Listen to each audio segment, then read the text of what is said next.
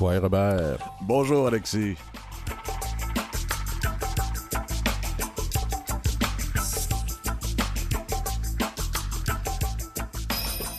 On va recevoir Nadia Robinson en deuxième partie d'émission. Et en première partie, Maya Cousineau-Mollen. Et quelle poétesse! Oui, quelle poétesse! Elle a gagné le prix du gouverneur général du Canada pour, en poésie. Magnifique. Magnifique.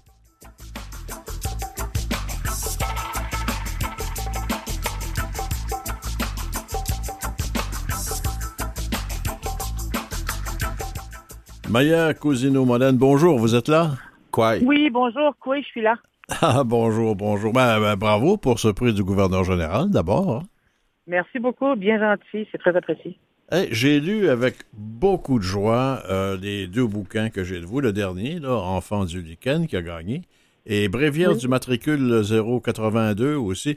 J'ai adoré vos textes. Ces textes-là décrivent des préoccupations qui sont bien connues dans le monde des Premières Nations, mais d'une façon tellement bien personnalisée que ça nous rejoint là, profondément au cœur. Bravo. Merci. Des fois, on ne se rend pas compte de ce qu'on est en train de faire quand on écrit. Et on n'est pas toujours conscient des émotions qu'on va partager avec le public, mais quand les gens nous en parlent, c'est toujours une belle révélation qui s'accueille très bien d'ailleurs. Ça doit quand même être demander un certain exercice d'introspection, puis après ça, d'humilité, de partager des émotions qui sont si profondes en nous. Ben, je sais pas comment dire ça, mais dans un de mes recueils, je dis qu'un être autochtone est un acte politique au Canada en ce moment. Tant que les traumatismes ne seront pas guéris, tant que les revendications ne seront pas... fait dans la collaboration et la bonne volonté, étant également que la mémoire des jeunes ancêtres qu'on est en train de trouver en ce moment dans les écoles résidentielles ne seront pas apaisées. Je crois que ce statut politique-là va toujours planer au-dessus de nos têtes. Et je crois que, en tout cas, moi, quand j'ai commencé à arriver dans la vie d'adulte, j'ai toujours travaillé dans le monde des Premières Nations. Et c'est comme, à quelque part, une vocation presque obligatoire. En tout cas, moi, dans mon cas, je l'ai senti comme ça. Et c'est comme si on essayait justement de faire le chemin pour les générations qui suivent en arrière de nous. Parce que moi, ce que j'aimerais, parce que moi, j'ai pas d'enfants, mais mes neveux et nièces, j'aimerais ça qu'ils puissent grandir dans ce pays, dans ce territoire, avec moins d'enjeux raciaux, culturels, socio-économiques que nous, on a vécu et qu'on se bat encore pour. Ça rejoint, Maya, une préoccupation qu'on retrouve partout dans vos textes, c'est cette nécessité de harnacher la colère. Oui, ah oui, il faut, parce que si on ne sait pas bien brider notre colère, elle va être plus destructrice que nécessaire, on va dire. Puis moi, c'est la façon que j'ai trouvée qui est constructive, parce que quand je partage mes textes, quand je fais des performances poétiques, les gens ne se sentent pas attaqués. Hein, parce que c'est bien le militantisme, mais quand on a quelqu'un en avant de soi qui est en colère et qui est frustré, et qui peut être accusateur, on risque de perdre l'auditoire. Hein, on ne se cachera pas. Et moi, je trouve que par la poésie, bien, c'est une autre façon. C'est un médium vraiment incroyable qui rejoint l'humain, hein, parce qu'à la base, on est tous des êtres humains, mais qui rejoint l'humain et qui rejoint des émotions qu'on partage tous et qui nous permet, en fait, d'avoir un dialogue peut-être plus constructif que la colère. Puis, ben, dans la colère, il y a aussi toute la question, oui, on ne veut pas... éteindre le débat ou l'éducation qu'on fait avec les autres, mais il y a aussi toute la question dans la colère de l'autodestruction qui arrive beaucoup chez les Premières Nations et chez les peuples autochtones. Parce qu'on est comme pris entre l'arbre et l'écorce. T'sais, on est pris dans des... Ben, à la base, historiquement, les réserves, les communautés autochtones, maintenant, ont réussi à faire de ces lieux des places où on peut sauver notre langue, notre culture, mais à la base, ces lieux-là... C'était pas créé pour notre bonheur. Hein? Il faut se rappeler que le rôle du ministère des Affaires indiennes à l'époque, c'était de suivre notre disparition ou notre assimilation et de se retrouver dans un univers comme ça, puis essayer de trouver quelque chose de constructif, de positif, quand on est dans une société qui, bien avant, on n'a pas reculé loin, là, la crise d'Oka, société qu'on ne nous comprenait pas et nous détestait joyeusement, ben, ne veut pas, quelque part, on dirait que l'être humain se revire contre lui, puis oui, il va essayer de s'autodétruire parce qu'il est heureux nulle part. Je sentais un besoin de partager ça. Encore moins loin, on a qu'est-ce qui est arrivé à Joyce Echaquan. Tu as écrit quel beau texte. Un poème en son hommage à la page 23. Oui. Est-ce que ça serait possible de nous le lire? Je suis en voiture, je peux pas répondre. Bon, je vais le lire si... Oui, oui, allez-y. Donc, sur la route de poussière, tu reviens vers les tiens. Toi-même poussière du Nouchimit. Retour aux premières sources. Les larmes qui ont ruisselé sont devenues rivières. Devant le fleuve humain, dans les rues de Montréal, ton sacrifice sera tout sauf vain. Il a ébranlé ces sociétés endormies. Enfin, nos cris sont entendus, notre silence assourdissant. Sans te connaître, je suis proche. On raconte ton histoire de femme, ton histoire parmi les rires de tes enfants. Tu aimais le territoire. Tu le parcourais heureuse. Maintenant, tu marches encore. Ton fantôme est déjà une légende. Yamé, Dame Joyce Echaquan. Absolument. Vous lui rendez hommage, mais vous rendez aussi hommage dans le livre à Joséphine Bacon. Vous pouvez nous en parler un peu? Oui, bien, Madame Bacon était la meilleure amie de ma mère au pensionnat. Et c'était tous les deux très belles femmes également. Puis Madame Bacon est encore très belle aujourd'hui. Et elle m'en parlait avec la joie et un sourire dans le cœur de ma mère. Tu sais, des fois, si on veut connaître différentes facettes de nos parents, les connaître par leurs amis, ça nous permet de mettre une autre image sur... une facette qu'on connaît. Et elle en gardait un très bon souvenir parce que ma mère est décédée à l'âge de 67 ans. Il y a de ça environ une dizaine d'années. Et moi, je trouve que 67 ans, mourir à cet âge-là au Canada, c'est un peu trop jeune. Puis elle avait été, je pense, assez blessée puis ébranlée de ce qui s'était passé pour elle dans les pensionnats. Donc, et Madame Bacon est pour moi une aînée incroyable avec qui... Quand on s'assoit et qu'on discute avec elle, elle dégage une certaine paix. Puis je crois qu'elle suscite une certaine fascination aussi de par son humilité, parce que c'est une personne très humble, duquel aussi je m'inspire, parce que l'ego est une petite bête un peu hypocrite et moi, j'aime pas avoir un gros ego, on va le dire comme ça. Et donc, Madame Bacon est quelqu'un qui a toujours eu un bon mot positif pour moi, m'a toujours encouragée dans l'écriture et garde une grande affection pour ma mère. Donc oui, elle est importante pour moi. Puis aussi, elle est un tournant dans la littérature autochtone, on ne se le cachera pas. Il y a une présence aussi dans vos écrits qui est le lien que vous faites. Vous parliez plutôt tout à l'heure dans l'entrevue entre l'arbre et l'écorce, par exemple. Le lien que vous faites entre les personnes, les Premières Nations et le paysage. Cette image que vous avez, entre autres, de la peau ridée qui ressemblerait à certaines steppes du Nord, par exemple. Ça revient souvent dans votre œuvre et c'est magnifique.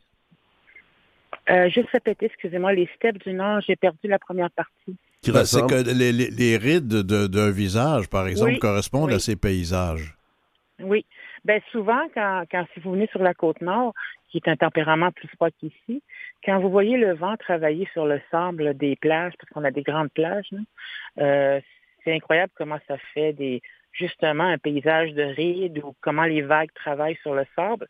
Donc, c'est très beau à voir. Puis aussi, quand on va sur le territoire... tout est comme ondoyant, ondulé. Il y a quelque chose d'harmonieux dans tout ça.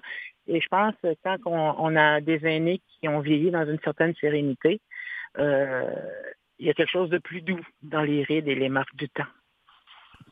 Il y a une source de colère qu'on voit très présente dans votre œuvre, dans beaucoup d'œuvres des Premières Nations aussi.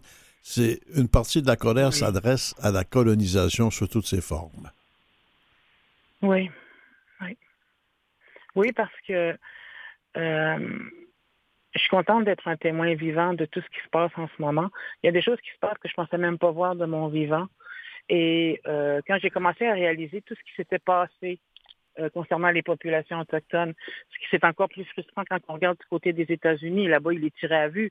Ici, c'était plus sournois, plus pernicieux. Et toute cette façon qu'on avait d'être rejeté dans la société et d'être considéré, ça suscitait en moi une grande colère parce que, oui, j'étais adoptée par une famille québécoise et quand j'étais dans ma bulle de famille, je me sentais pas inférieure ou différente. Mais j'avais juste à faire un pas dans la société actuelle, à l'époque, et je me sentais inférieure, une citoyenne de seconde zone, où tu sais comment les femmes autochtones sont hyper sexualisées, donc tout le mépris qui venait avec ça, ça me créait chez moi une colère incroyable que je savais pas comment gérer, comment faire quelque chose d'utile avec, et la poésie s'est présentée d'elle-même et m'aura permis de juguler tout ça.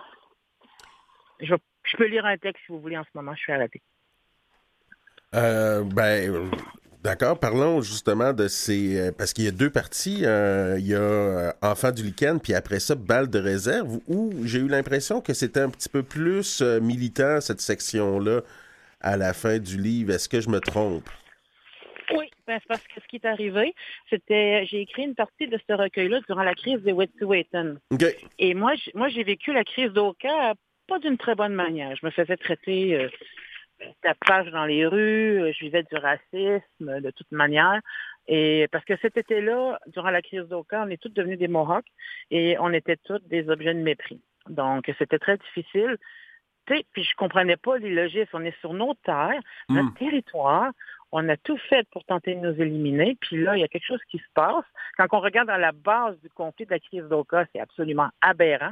Jamais le Québécois moyen va permettre à un promoteur d'aller bulldozer un cimetière pour agrandir un stationnement. Jamais, jamais. Mais nous, on était des Indiens, c'est pas grave. Fait que juste à en parler, j'ai une colère qui monte. Donc, puis les Wet'suwet'en, ce qui m'avait vraiment choqué, et je remercie là-dessus les réseaux sociaux, c'est qu'on avait pu être au courant des tensions qui se passaient sur les lieux, puis d'apprendre que des agents de la GRC avaient mis en joue des manifestants. Excusez-moi, mais un tambour n'a jamais tué personne. Puis d'apprendre aussi, par le biais du Guardian, qu'on avait donné l'autorisation de tirer pour tuer. Oui. On va prendre une petite pause, on va revenir avec toi par la suite pour justement un peu de poésie. Parfait.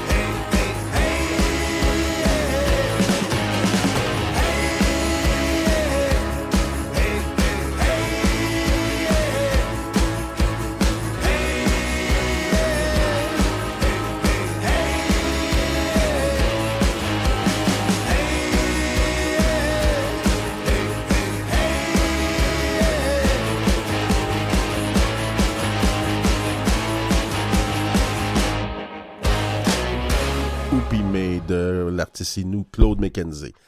Justement, en parlant de cette colère-là, moi, il y en a un des poèmes qui m'a rappelé justement toute l'histoire des jeunes qu'on retrouve dans les pensionnats. Puis tout ça, c'est N'oublie pas à la page 63. Oui, une seconde, je vais m'y rendre. Ah, je suis en plein dessus. Oui, n'oublie pas, oui. On vous écoute. Okay. Parfait. N'oublie pas. Toi qui chantes au Canada sur un territoire endeuillé, toi qui n'attends pas les plaintes, les cris de rage, les pleurs cachés, qui ne sent que le vent coupant sur cette terre stérile, ne dérange pas le repos des âmes, les ossuaires sacrés parleront. Ils ont leur douloureuse vérité qui sera entendue enfin. Laisse-nous prendre soin des nôtres, les envelopper de sauges purifiantes, d'offrandes de tabac, de berceuses de chants de guérison. L'enfant pourra enfin s'endormir dans les bras de l'histoire et rejoindre la lumière, loin de toi. Mais ça continue sur l'autre page. C'est bien bon aussi. Oui, attendez une seconde. Ce sera pas long.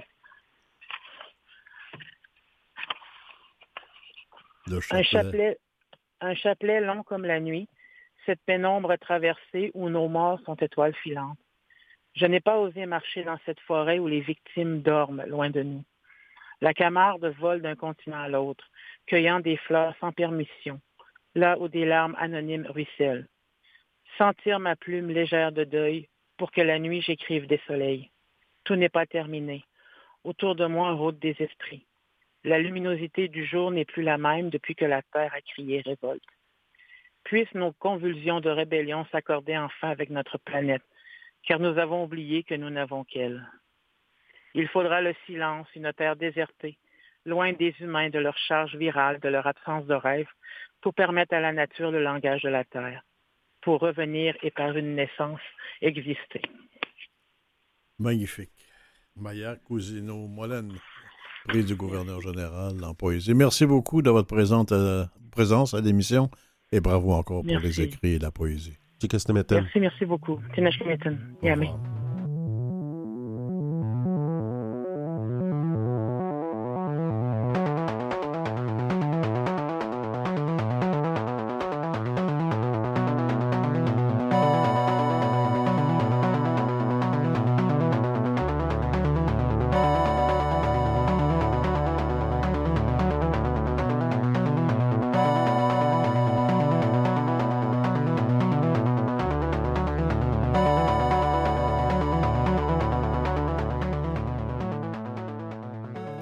Nouvelles. Ah, ben, les nouvelles. Il y en a une très grosse, je veux absolument t'entendre là-dessus, c'est la COP15, où il y a eu des représentants des Premières Nations, mais pas uniquement au Canada, mais un peu partout en Amérique et même ailleurs dans le monde. Je te laisse résumer la situation ou la nécessité de la situation. La nécessité, on sait que les études nous démontrent que les territoires protégés par des Premières Nations sont mieux conservés. On peut y avoir de l'exploitation des ressources naturelles, mais ça va être fait d'une façon en général plus intelligente. Par la suite, on sait que 80% de la richesse de biodiversité dans le monde est dans des territoires protégés par des Premières Nations. Donc, il y a quand même une logique derrière ça où on devrait s'assurer qu'on donne encore plus de ces territoires-là à des Premières Nations, des peuples autochtones, en protection pour s'assurer que cette biodiversité-là puisse être là pour nos enfants. Et non pas faire comme on a fait au Brésil et l'enlever aux Premières Nations. L'enlever et la brûler pour mais c'est pas le seul endroit dans le monde, parce qu'on parle toujours de déforestation, mais l'installation en Afrique, en particulier des grandes mines à ciel ouvert, est un autre facteur de déforestation. Oui, parce qu'aujourd'hui, en plus, quand on fait du développement minier, c'est rendu extrêmement rare qu'on va faire creuser des trous puis creuser en dessous de la terre, comme moi j'ai pu le voir dans ma jeunesse. Tous les nouveaux développements miniers se font avec des open pits, avec des mines à ciel ouvert, parce que c'est beaucoup moins coûteux. Mais au COP15, les Autochtones s'étaient invités, ils ont été même officiellement invités dans plusieurs des cas, mais rien ne décide de rien avec eux. Ils n'ont aucun pouvoir de décision et même de consultation auprès. Je connais des gens qui actuellement travaillent très, très fort pour toutes sortes de raisons. Mm-hmm. Il n'y a pas d'Autochtones avec eux. Ah ben, il faudrait demander au gouvernement, parce qu'on est tout le temps encore là dans l'optique du droit international où ce sont les États qui sont les acteurs et les décideurs. Écoute, actuellement, là, à la COP15, il y a 15 723 personnes inscrites. Okay? 497 sont des Autochtones. Il n'y en a pas un qui envoie au chapitre ou dans la consultation. Ils sont là pour être témoins. Ouais. Big deal. Ben, demandons, entre autres, à Papa Fédéral, là, Trudeau, là, parce que c'est comme ça qu'on est vus, nous autres, avec la loi sur les Indiens, comme des pupilles. Le papa, oui, donc, c'est des pupilles. Des pupilles de l'État. Comme nous sommes des pupilles de l'État, ben notre père, c'est Papa Fédéral. Papa Fédéral pourrait peut-être nous laisser parler un peu. Oui. Et même nous laisser décider 2-3 petites affaires. Ben oui.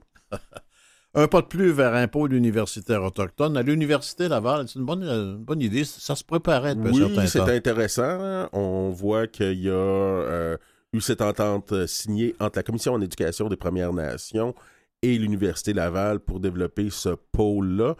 L'entente est signée entre l'Université Laval et la Commission en éducation, mais le financement n'est pas encore assuré.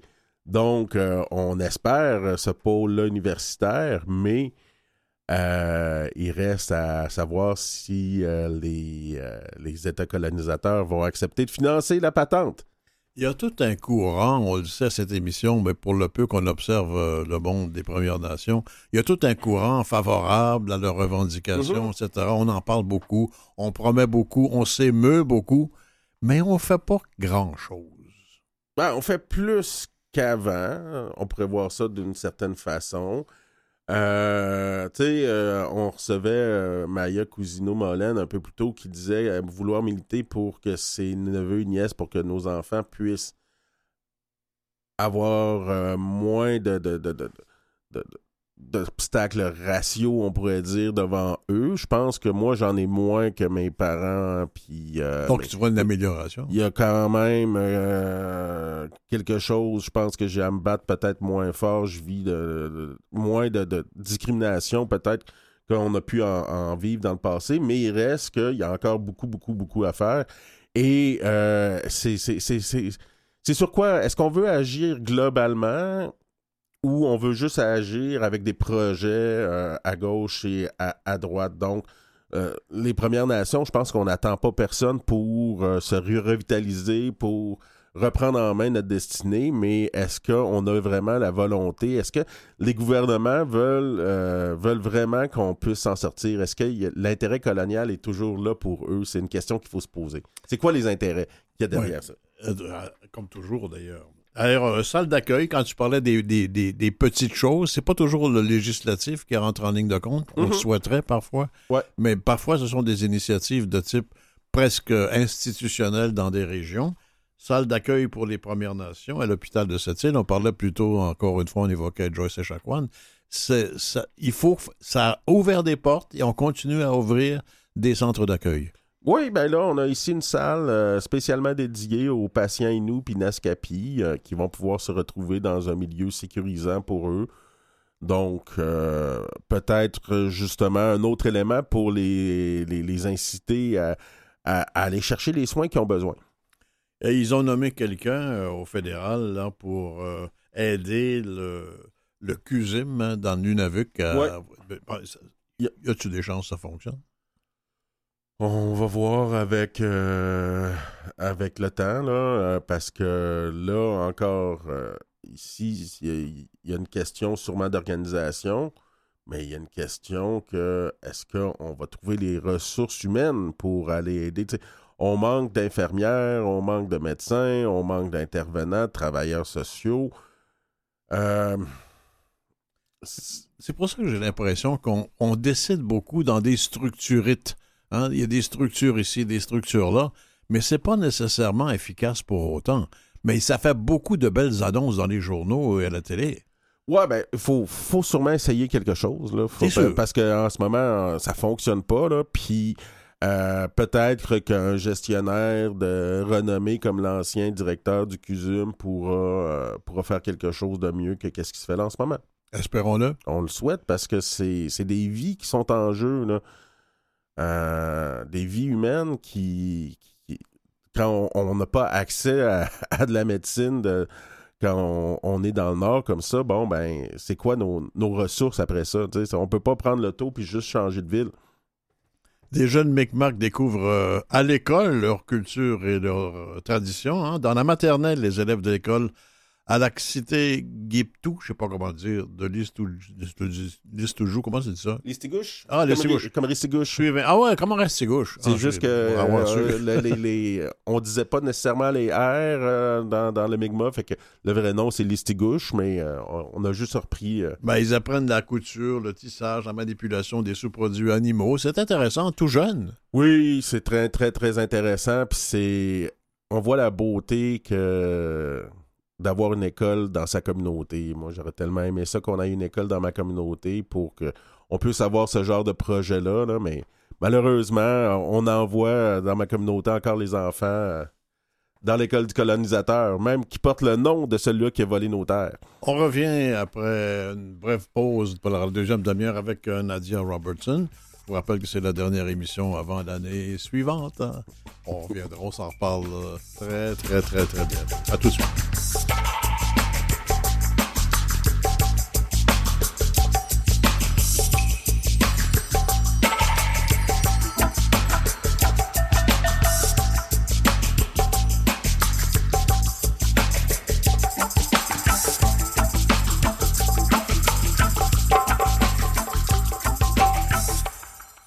Vous écoutez Koué Bonjour avec Robert Blondin et Alexis Wawanolwat. Robert, avant qu'on passe à notre prochain invité, je voulais te parler un peu du spectacle que je suis allé voir vendredi soir dernier. Oui, tu voulais absolument aller le voir. Je voulais absolument. On a reçu 2 fois des artistes de ce collectif-là, Octo Echo, donc avec le disque Transestral. Et là, c'est le spectacle Transestral. C'est bon? Le disque est fantastique. On l'écoute souvent à la maison.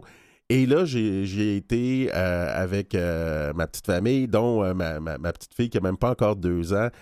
Et c'était magnifique. On parle de 23 artistes sur scène. Du monde aux percussions, 2 violons, 1 alto, 1 contrebasse, 1 violoncelle, 1 piano. Joséphine Bacon qui est là pour faire de la poésie au travers de tout ça. 1 chanteur soufi, puis j'en oublie, je peux pas toutes les nommer, là, tellement il y en avait. Donc, sur scène. Des styles différents. Différents, mais comme qui se réunissent tellement bien ensemble, puis comme on peut l'entendre sur le disque, mais là, en spectacle, c'est d'une puissance émotive incroyable. Donc, ça se communique, y compris au tout jeune, comme ta petite fille. Oui, comme ma petite fille qui a adoré le spectacle. Elle n'a pas encore 2 ans. On l'écoute souvent à la maison. Elle connaît déjà ses chansons. Elle dansait. Elle disait entre chaque chanson « Encore! » Donc, c'était vraiment impressionnant. Si vous avez la chance de voir le spectacle Transestral qui passe, là, je vous le dis, allez acheter les billets. Ça vaut vraiment la peine. Bon, ben, écoute, on a une affaire de régler. Mais ça fait plaisir, des soirées comme ça. Oui, c'est... On parlait d'harnacher la colère, là. Il y a autre chose que la colère aussi. Oui, il y a la puissance comme ça d'un groupe collectif où on a des gens du Maghreb, des Autochtones, des non-Autochtones, donc... quand on veut parler justement de guérison puis un jour aller vers une certaine réconciliation, ben on a un bel exemple là, dans la culture. Mais au niveau des structures importantes, on a aujourd'hui une invitée maintenant qui est avec nous, Nadia Robertson, que je te laisse présenter. Oui, donc Nadia est gestionnaire au développement des affaires à l'Autorité financière des Premières Nations et aussi conseillère à la Nation Mi'kmaq de Gespeg, vice-chef, si je ne me trompe pas. Quoi, Nadia Robinson, ça va? Gwégwé, bonjour. Bonjour. Comment allez-vous? Ça va bien, ça va bien. On voulait parler avec toi de ta première année, que toi, tu es une des participantes à l'école des dirigeants des Premières Nations. Comment ça a été cette expérience-là? En fait, j'ai fait partie de la première cohorte là, qui a débuté en décembre 2021. Oui. Et mon expérience a été... des plus merveilleuses, si je peux me permettre le mot merveilleuse. Qu'est-ce qui rend ça si merveilleux? Est-ce que c'est le fait d'avoir... C'est pas juste parce que c'est au HEC. Ouais, c'est d'étudier entre autochtones, c'est d'étudier des contenus qui sont adaptés à nos réalités, c'est d'étudier avec une optique qui est différente qu'on peut le voir dans d'autres écoles de gestion. Qu'est-ce qui rend ça si merveilleux? C'est vraiment, en fait, l'ensemble de toutes ces réponses, c'est d'être entouré, en fait, des siens. Donc, d'être dans une école qui est adaptée, finalement, à la réalité, mais aussi aux enjeux culturels. Donc, tout ce qui est, c'est vraiment relié, ce qui peut être sensible aussi pour des gens des communautés. Puis, c'est le maillage aussi entre tous les participants. Donc, je pense que le DPN essaie de faire un mélange de toutes les nations là, qui se retrouvent du Québec. Ce que ça fait, c'est vraiment d'apprendre la culture. T'sais, oui, il y a l'éducation, oui, il y a la formation, oui, il y a la matière qu'on apprend, mais au-delà de ça, c'est vraiment tout ce qui est humain. Donc, c'est vraiment les relations, le réseautage, comment j'apprends en étant Micmac, comment moi je fais. T'sais, ça me permet de tendre la main finalement à d'autres cultures. Donc, j'ai appris énormément avec des participants qui sont des communautés Innu, des communautés Cree, Wendat. Donc, c'est vraiment un ensemble, finalement, de nos réalités qui sont différentes et pas si différentes que ça, finalement. On se rend compte qu'on est pas mal tous dans le même canot, mais avec vraiment là, des situations différentes, des enjeux qui sont complètement qui sont différents par rapport à la région, mais en même temps, les mêmes par rapport à nos cultures. Est-ce qu'on a une forme d'éducation un peu différente? On sait que chez les Premières Nations, on voit ça souvent dans un cercle. Moi, je donne un cours à l'université, puis j'essaye de faire en sorte que l'éducation vienne non seulement de ma part, qui est le prof, mais aussi des étudiants entre eux. Donc, chacun partage leur expérience. Il y en a certains qui font des recherches, qui vont partager ça dans le forum du cours. Est-ce que il y a une certaine forme, justement, d'éducation où ce sont aussi les étudiants qui sont les professeurs? Oui, absolument. Puis je pense que c'est ça qui fait le succès et la beauté de cette formation-là. Donc, je me rappelle, c'est pour dévoiler un peu là, de ce qu'on apprenait dans le premier module. Donc, on commence vraiment dans la connaissance de soi. Donc, la connaissance de soi, on démarre avec l'intelligence émotionnelle, mais aussi avec le partage. Donc, il y a souvent et régulièrement des grands cercles de partage qui nous amènent justement à partager des défis qu'on a, mais en même temps, des apprentissages, des conseils, des trucs. Donc, c'est vraiment sous forme là, du cercle... où est-ce qu'on échange, où est-ce que les gens ont le temps de parler. Donc, il n'y a pas de temps. On n'est pas. C'est sûr qu'il y a quand même un horaire à respecter, mais ce qui m'a le plus surprise, c'est qu'on n'est pas contraint par l'horaire. On laisse vraiment les gens s'exprimer, peu importe si ça prend 15 minutes, 30 minutes.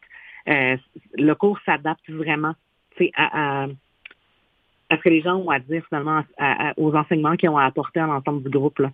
C'est comme s'il y avait trois niveaux qui sont vraiment respectés. Le niveau réflectif, quand vous parlez d'intelligence émotionnelle, chacun doit réfléchir sur sa condition, ce qu'il pense, qu'il ressent. Il y a tout le côté créatif qui est important aussi en échange de culture, mais il y a aussi ce que vous faites en marketing, par exemple, et publicité, c'est la diffusion des résultats de tout ça. Le rayonnement. Je pense que c'était la base de l'École des dirigeants des Premières Nations. C'est vraiment de s'assurer de faire rayonner chacun des participants qui sont un peu des vedettes ou des rockstars dans leur communauté, mais qui n'ont pas la chance peut-être de briller au niveau régional ou national. Donc, ça permet vraiment de mettre en lumière des leaders qui font des différences dans leur communauté, mais qui n'ont peut-être pas la tribune, en fait, là, au niveau régional ou national pour être vus, ces leaders-là, pour être vus et reconnus. Donc, c'est vraiment c'est une portion importante, je pense, aussi là, de cette formation-là. C'est important de le faire, mais c'est pour le faire, le réseautage que vous provoquez est important. Oui, c'est la base. Je vous dirais que, puis je crois que c'est la même chose, parce que, bon, j'ai eu la chance qu'il y a aussi, bon, pour rapporter, faire un peu du pouce là-dessus, à la DPN, lorsqu'on est étudiant, puis qu'on partage tout ça, donc on a la chance, après ça, de devenir co-formateur. Donc, moi, c'est l'opportunité qui m'a été offerte là, dans les autres cohortes. Donc, je co-enseigne avec une enseignante du HEC au niveau là, de habileté politique. Donc, une matière que moi, j'avais adorée et que maintenant, j'ai la chance de redonner finalement aux futurs participants de l'EDPM. Donc, ce que ça permet, c'est que mon réseautage n'est pas simplement à ma cohorte à moi, mais il est vraiment là, à l'ensemble de toutes les prochaines cohortes qui vont venir, où est-ce qu'on me permettra finalement d'aller co-enseigner avec un des enseignants. Là. La dernière cohorte est entièrement féminine, à ce que j'ai cru comprendre? Oui, alors ça, c'est un projet. Là, bon, vous savez, dans mon rôle politique, là, j'ai quelques chapeaux, mais dans le rôle politique, je suis aussi porte-parole là, du Conseil des femmes élues, de l'APNQL et de l'APNQO nationale. Donc, c'est un projet qui était hyper important. On a travaillé en collaboration avec Femmes autochtones du Québec, Marjolaine Etienne, et le HEC pour développer vraiment une cohorte entièrement de femmes. Donc, pour nous, c'est important d'amener les femmes qui sont élues, qui parfois, souvent, le plafond de verre est peut-être pas nécessairement prêt à être défoncé, même si les femmes le font, mais dans les communautés. Donc, comment on fait pour s'outiller à devenir des meilleures leaders femmes féminines? Donc, on a collaboré là, pour développer une formation entièrement au féminin. Donc, il y avait des femmes ici des milieux politiques, mais il y en avait aussi des milieux communautaires, du milieu des affaires. Donc, c'était vraiment, vraiment intéressant. Là. L'initiative est relativement récente. Là. Est-ce qu'on peut déjà avoir des résultats? Vous avez des exemples de réussites particulièrement intéressantes? Oui, bien, juste le fait que les étudiants maintenant deviennent des co-enseignants, des co-formateurs. Ça, c'est vraiment un exemple pour moi de réussite. Les projets qu'on a déposés, nous, on a déposé un projet dans la cohorte, là, avec deux femmes élues, donc la vice-chef de Pessamit et la chef de Picogan.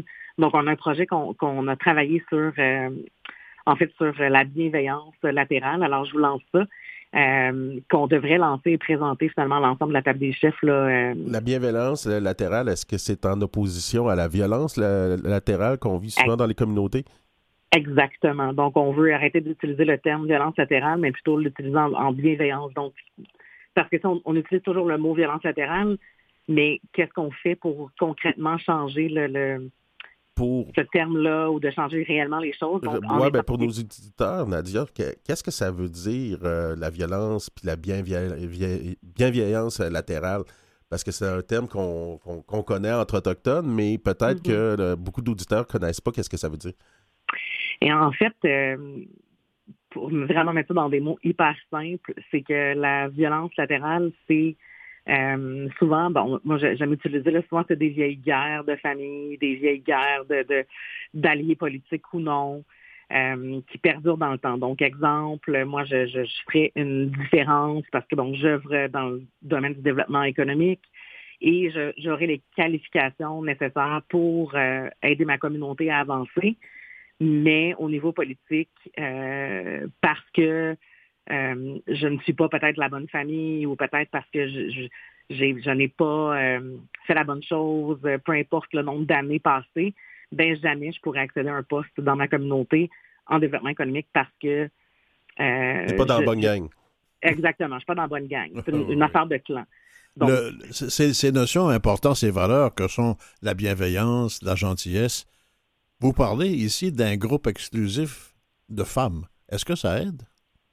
Oui, ça aide énormément. Les femmes, tu sais, puis il y a un homme qui, en fait, un de mes mentors qui me disait un jour, lorsqu'on a vu finalement la première femme chef au niveau national à l'APN, être élue, ce qu'il me disait, c'était la première personne vers qui on se tourne lorsqu'on est blessé, quand on est jeune, ou peu importe l'âge qu'on a, c'est tout le temps notre mère, tout le temps le visage féminin vers qui on se tourne. Donc, c'est un peu ce visage-là qui est bienveillant, le visage de la mère, qui est toujours là, qui va toujours être bienveillante envers ses enfants ou envers les gens qu'elle représente. Donc, je pense que oui, la cohorte des femmes, finalement, c'était vraiment un exemple de bienveillance les unes envers les autres. C'est de ne pas... c'est de soulever l'autre. En fait, c'est un peu ça aussi dans la bienveillance, c'est de reconnaître l'autre et de soulever l'autre, puis de passer un petit peu là, tout ce qui est jalousie, puis... la compétition ou quoi que ce soit. Fait que c'est vraiment le mot d'ordre là, un peu de la formation. Là. Ce qu'on voulait, c'est vraiment de mettre les femmes sur un même pied puis leur permettre d'avoir le même droit de parole, la même liberté d'expression pour que ça soit vraiment égalitaire. Là. Hey, Nadia, on va prendre une petite pause musicale. On te revient après. Oui, parfait.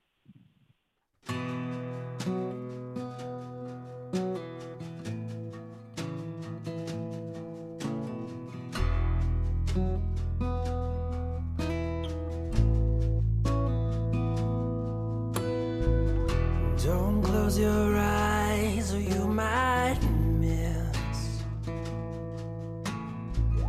the things that mattered most, or that goodbye kiss. But know all things alive, they can't remain from all its joys and all its pain.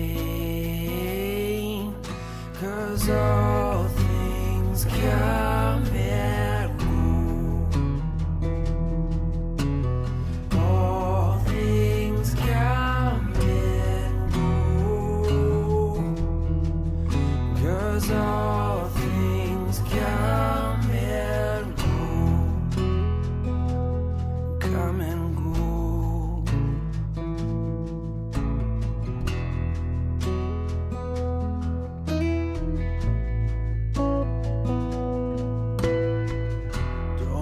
yourself at your own cost.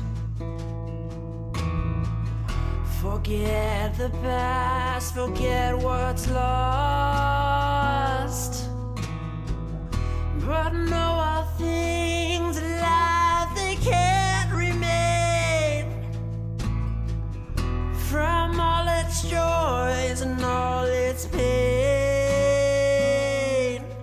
'Cause all things come and go. 'Cause all things come and go. 'Cause all things come and go. Come and go.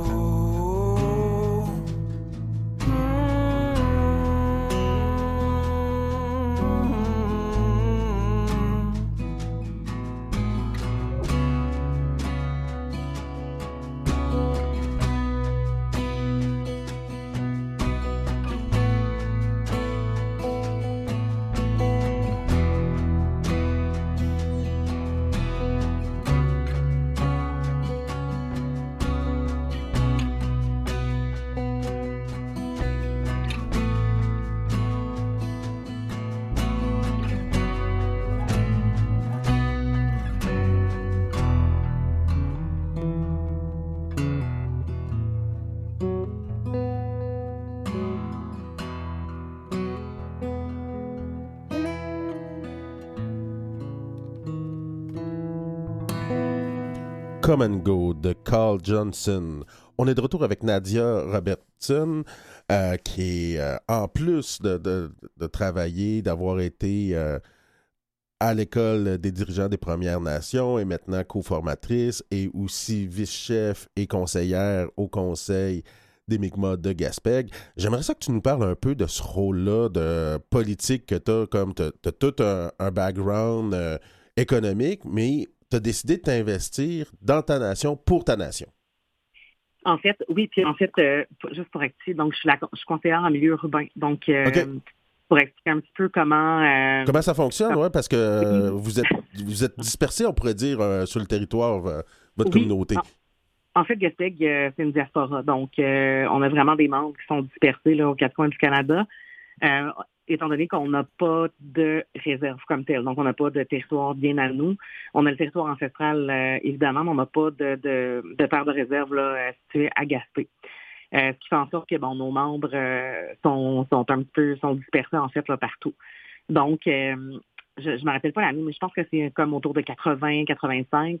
Il y a eu besoin en fait d'avoir un conseiller, donc un représentant politique pour la nation à l'extérieur, donc dans la région de Montréal, parce qu'il y a peut-être... C'est plus de 80% de nos membres qui sont à l'extérieur du territoire. Okay. Peut-être 70%, là, je sais qu'on a beaucoup de une grosse proportion est à Montréal? Oui, une grosse proportion est à Montréal.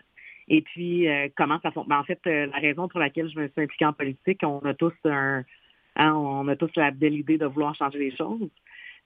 Donc, c'était vraiment ça. C'était un besoin d'avoir plus, en fait, une équité pour nos membres qui étaient à l'extérieur aussi, mais d'aussi accéder à l'information, de pouvoir participer activement à l'avenir de cette communauté-là qui est si loin de nous, mais en même temps très proche de notre cœur.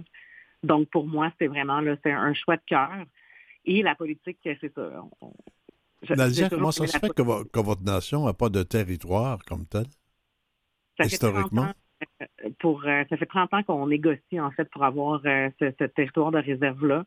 C'est vraiment là, au niveau là, ancestral, c'est qu'il n'y avait qu'une seule réserve, en fait, qui avait été créée, qui avait été, en fait, octroyée au Micmac, donc qui était la communauté de Listuguj.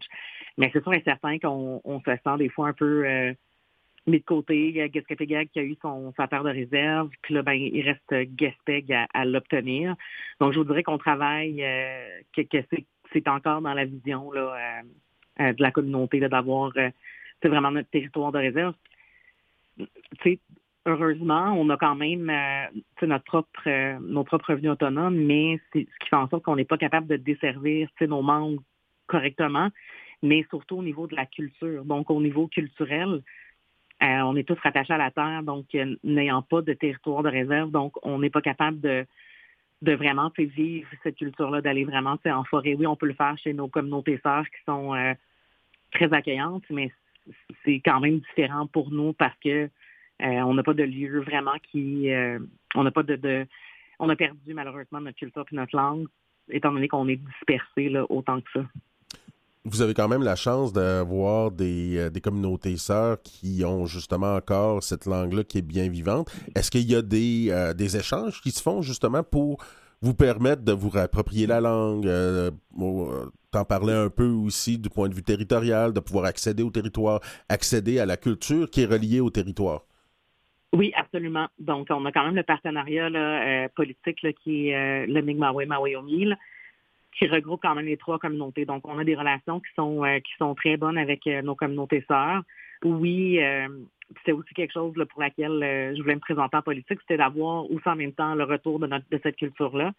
Puis on a la conseillère finalement, là, Mme Cassidy, qui est en charge du dossier culturel, qui est justement là, en train de travailler ce dossier-là de partenariat d'échange culturel avec Guescapégac. Donc, dans son mandat, là, c'était vraiment important. Je pense que c'est important pour l'ensemble du Conseil, mais...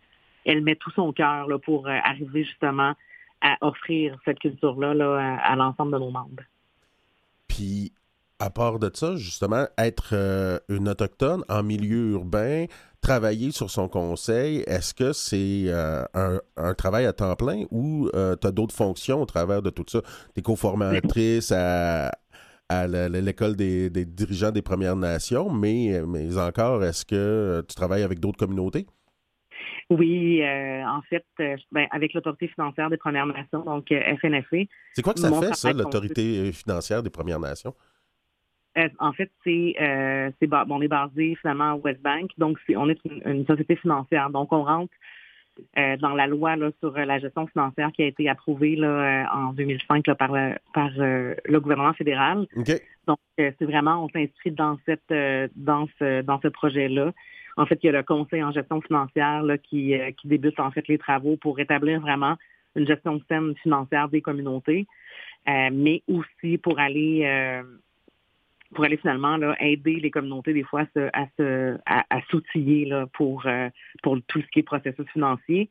Et ensuite de ça, une fois qu'ils ont adhéré finalement à cette loi-là, qu'ils ont vraiment démontré là, qu'il y avait une saine gestion au niveau financier, bien, nous, on arrive avec nos offres là, en financement et en placement.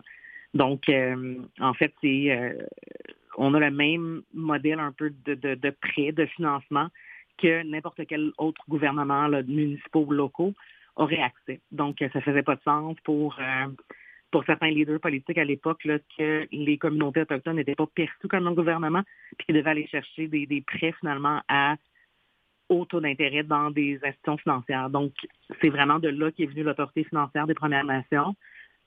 Est-ce que, petite question comme ça, moi, pour avoir déjà été chercher un financement pour une hypothèque dans ma communauté, est-ce que ça va être aussi éventuellement disponible pour les individus pour qu'ils puissent, entre autres, avoir accès à la propriété ou plutôt à la possession, parce que c'est plutôt de ça qu'on parle sur réserve, là? Absolument. En fait, pas au niveau de l'autorité financière des Premières Nations, on est vraiment un prêteur au gouvernement. À ce moment-là, puis le gouvernement, c'est un projet, peu importe, le gouvernement local a un projet d'offrir de l'habitation, plus de l'accession à la propriété. À ce moment-là, nous, on pourra financer le projet du conseil qui, eux, l'offrira à ses membres. C'est vraiment à la discrétion de chacun des conseils, mais nous, c'est vraiment finalement du prêt là, au conseil, au gouvernement Premières Nations. Quelles sont vos relations avec les banques traditionnelles là, qui sont assez peu préoccupées des Premières Nations, me semble-t-il?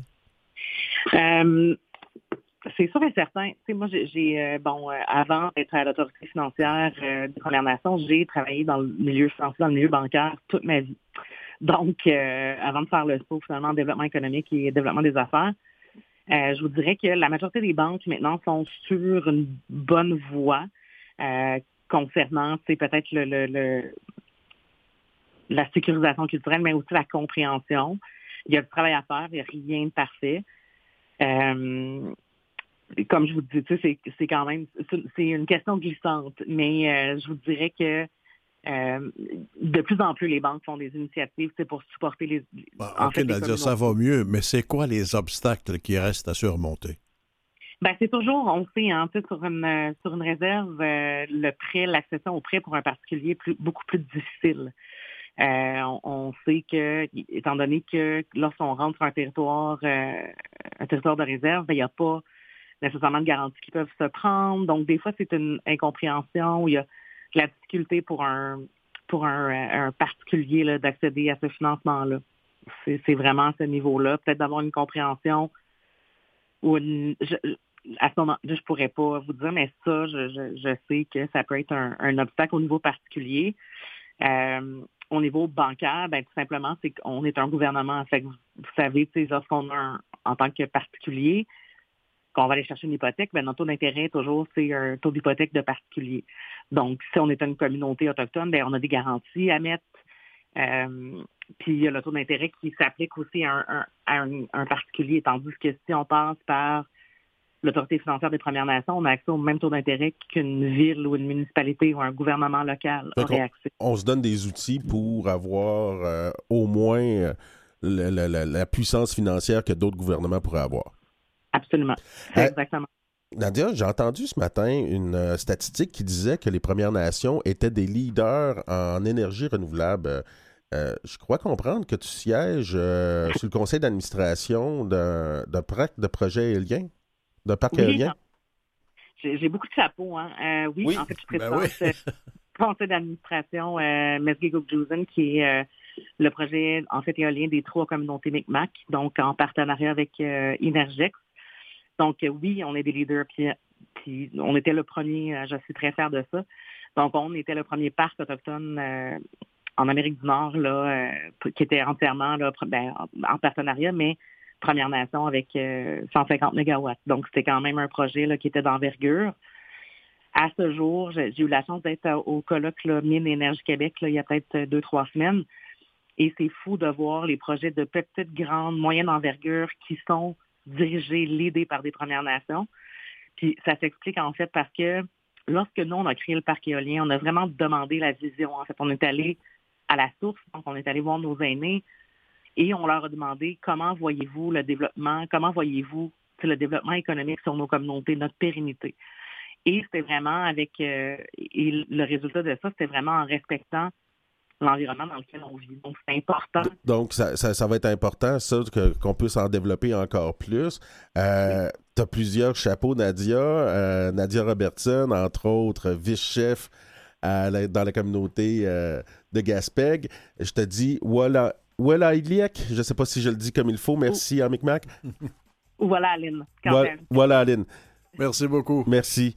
Au revoir. Bien, nous, on se quitte. On se reverra le 5 janvier. Hein, émission puis joyeux solstice qui arrive bientôt. Moi, dans ma famille, on fête plus le solstice que Noël.